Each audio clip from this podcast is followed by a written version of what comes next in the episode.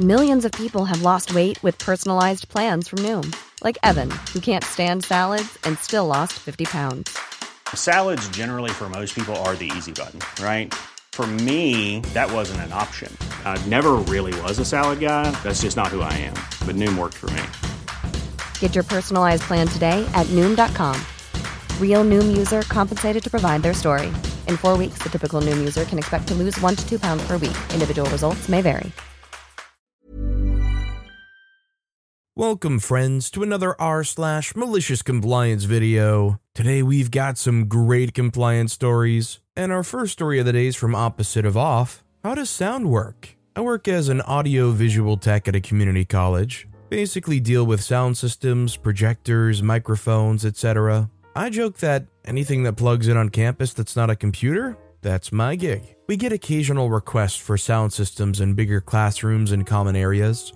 Not hard setups at all. Someone wants to make a presentation and they want to be heard clearly, so we'll set up a microphone on a floor stand, usually above a podium or desk, and run cables to the actual sound system, which is usually an all in one unit that has the amp, equalizer, and speaker all together. Set up on a tripod in the corner of the room, it can easily be loud enough for a room of 100 people or so. Anything bigger, and we adjust by adding a second speaker or giving them a beefier system with separate components amp, equalizer, input boxes, etc., on a cart. Even for bigger sound systems, they still don't really take up that much space in an area if you know what you're doing. This happened years ago. I got a request from a communication arts instructor, a speech class.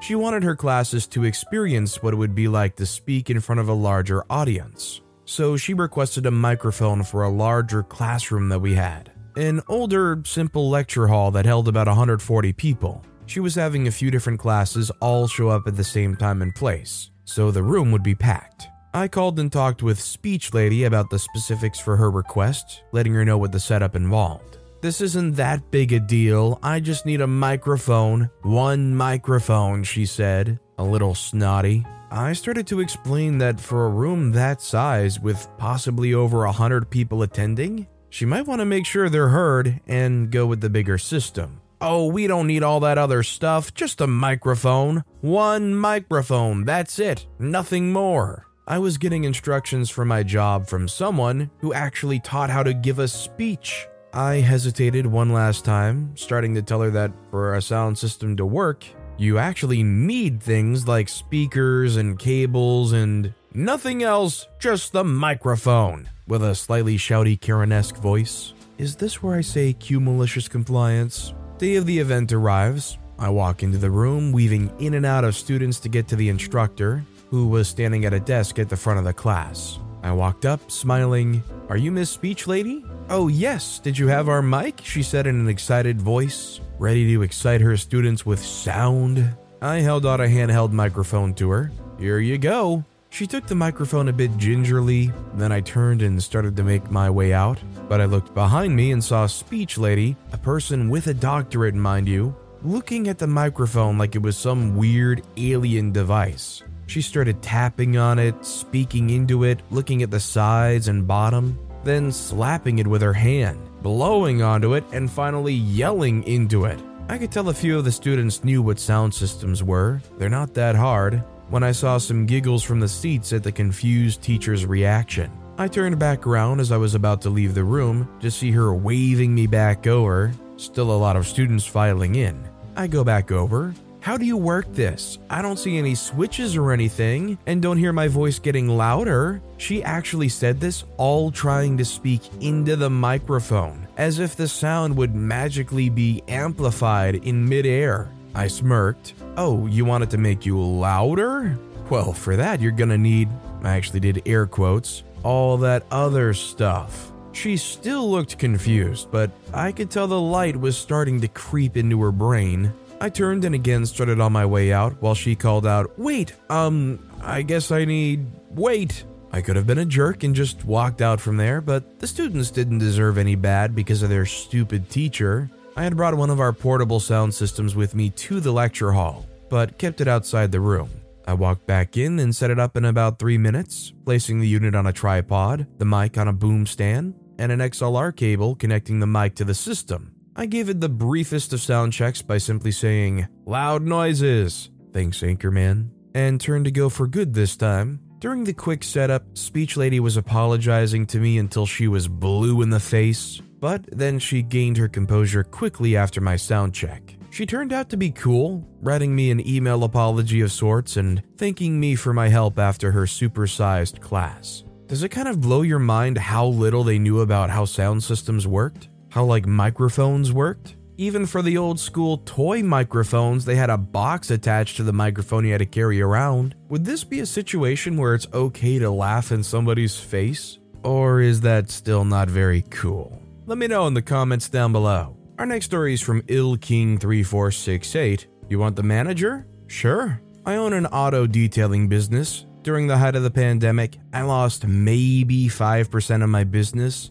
as it's mostly high end cars owned by the semi wealthy, or better yet, their kids. Anyhow, I have two employees one who's the supervisor, and the other that's a trainee. I still work 90% of the jobs to assist, as they're both still in training. I had a new customer a year or so ago who wasn't happy and demanded of me to see the manager. I call over the supervisor, who proceeds to tell her exactly what I told her. She shrieked, asking, Why are you just repeating your employee? He just says, Ma'am, that's the owner. He's my boss. She got mad that I passed her off to someone lower than myself. So I just said, You wanted to see the manager, and he's the one in charge of the trainee when I'm not here. So he's the closest thing to a manager. That ended it pretty quick. I can't imagine there's too many internal delights greater than that experience where a, a customer who's belligerent and doesn't want to believe you goes, Bring me your manager. And you're sitting there to yourself with your anime voice in your head going, Ho ho ho, little do they know I am the owner. By the way, if you're enjoying these stories, make sure to hit those like and subscribe buttons down below so you never miss any of my daily videos.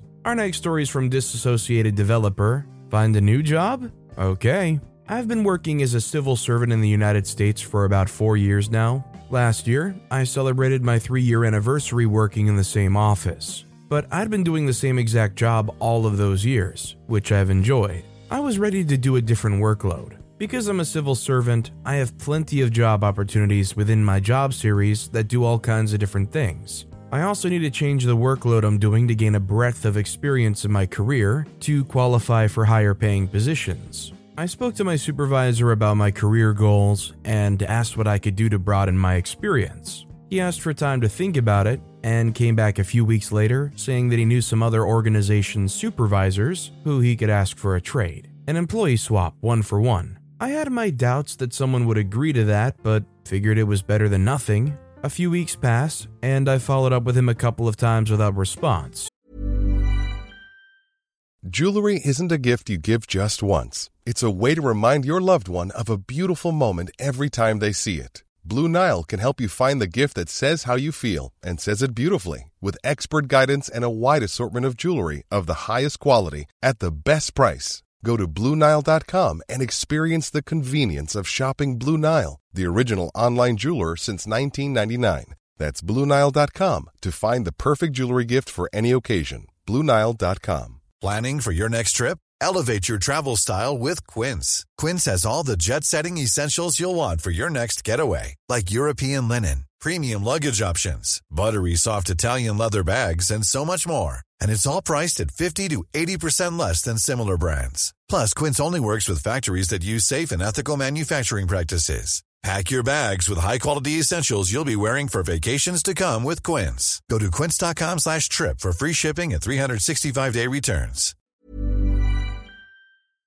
So I go to his office to ask about it. He dismissively said that nobody had anybody willing to trade one for one, so he recommended I search on my own for a different position if I felt strongly about it. So I did, starting that day. Within four months, I landed another position in the supply chain, which would give me more breadth of experience, and gave him my two weeks. Then, all of a sudden, he and his boss were frantically trying to find something within that organization to move me like I had asked for months before. Guess what? Too late. Got a great supervisor who's held several meetings with me, about monthly on average, specifically to help me prepare myself for my next move into a better paying seat. He really wants me to move into supervision, but I think I'll pass for now. until I can max out my non supervisory pay scale first. Then I can move into supervision at a much higher pay if I decide I want to do so. Now, supervisor pay scales are not nearly as easy to climb as it is for non supervisory pay scales.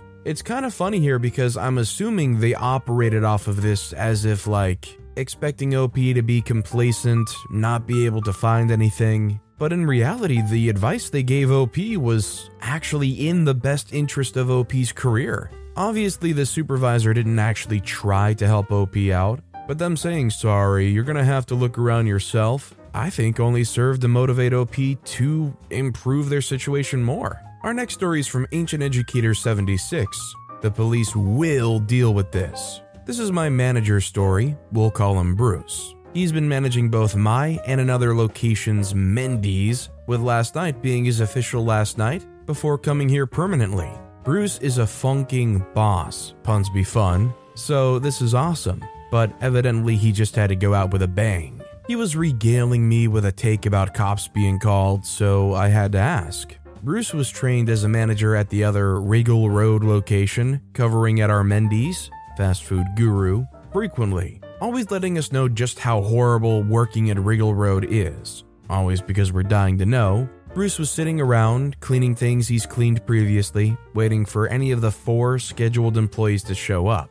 No one did. General manager gives him the go ahead to 86 the store, shut her down. As he's wrapping things up, dishes, mopping, fryer filter exchange and clean, etc., a lady pipes in through the drive through demanding to speak with a manager about fully replacing her meal because we're idiots. No other specified reason. Bruce goes, Ma'am, I'm sorry, Mendy's is closed right now. You'll have to come back tomorrow. She said, Screw that. You order my order or I will. Unintelligible, but she said order eight more times. Radio silence. She says, Hello. Bruce continued his calm. Ma'am, we're closed. I'm sorry. I'm the only one here. Now, drive through lady was super peeved, saying, if you ain't dealing with this, the police will. They will deal with this. At the sound of this, Bruce stopped listening to all else, took his headset off, and continued closing down. Five or ten minutes later, the police call the Mendy's store number, which Bruce picks up.